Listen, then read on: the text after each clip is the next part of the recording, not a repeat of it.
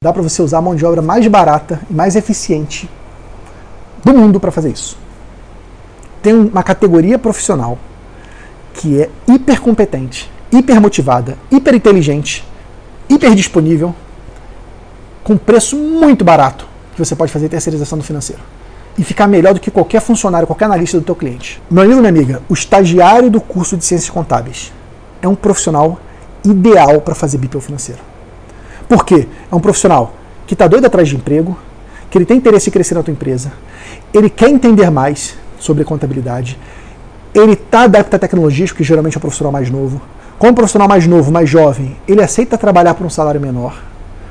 Ele é muito rápido, é muito disponível, você tem abundância de estagiários e ciências contábeis.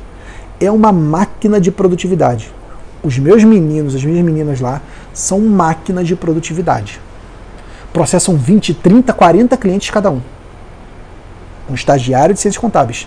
E vou te dizer, para eles foi a melhor coisa que a gente contratou eles. Sabe por quê? Porque eles estão aprendendo como é uma empresa contábil na prática. E tem a oportunidade de serem promovidos e ir para o setor contábil. E se gostar mais, vai para o setor fiscal. E crescem na empresa. É uma mão de obra incrível. Só, só, só que você tem que saber recrutar, contratar, treinar e monitorar. É isso que a gente ensina lá no PFCC. Tá bom? Mas dá, qual é o resumo da, da ópera?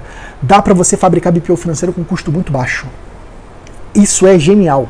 Porque enquanto você fabrica contabilidade com profissionais caros para pegar a reguinha, debitar e acreditar na reguinha, você está fazendo esse processamento financeiro com uma mão de obra barata. E usa a tua mão de obra mais cara, o teu analista contábil, só para conciliar, analisar e educar seu cliente. O fluxo do BPO financeiro, gente, é algo incrível. Se você parar para entender, você vai ver que é a forma de você acabar com a contabilidade atrasada das pequenas empresas e de agregar valor de verdade para o empresário. Se eu pudesse uma dica para todo empresário contábil, invista em BPO financeiro, que é o que vai garantir diferenciação para a tua empresa contábil. Sem isso, você está competindo numa guerra de preços de conformidade que vai ficar cada vez mais intensa, principalmente depois dessa crise.